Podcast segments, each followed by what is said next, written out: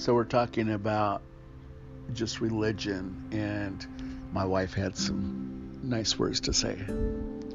Just that um, where there's, wherever the Holy Spirit is quenched, and people are not allowed to flow in the Spirit. You know, Scripture says, forbid not to speak with tongues, and it encourages us to desire the best gifts, like prophecy, to prophesy. And when that none of that is going on, it just is a sign that the, the Holy Spirit is not having his way, and that he's not really welcome in that circle. And so you're not going to have any signs, wonders, and miracles usually happening. Maybe with individuals you will, if they really know Christ, but I don't know. Just you know, the thing that I desired in in church was to see the Book of Acts alive and real, and to see signs, miracles, and wonders, and to live like the disciples did back in the days of Jesus. And having gone to church for all of my first seventeen years, and when these guys came up to me and said, "Have you found Jesus?" I I had to say, "I don't know if I have." And they were pretty excited, so I thought, I want to go check out and see what they, they've got.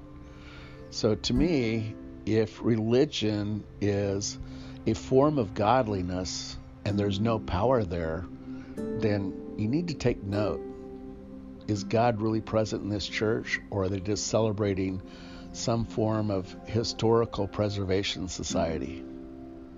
Mm-hmm. And when your dad told you you're worshiping devil spirits, that that was basically saying that you could not allow the Holy Spirit the freedom to flow in your life.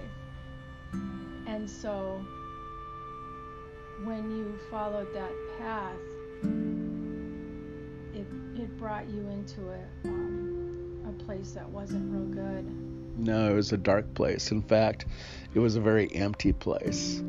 And I'd have to say that it took God to speak to me audibly and to say, "Do you feel how empty you are without me?" And I'm like, "Yeah, I do."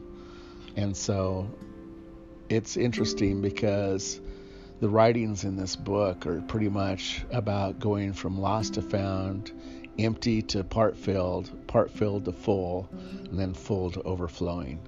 And so we not only do that with our lives, but we can do it with our marketing too.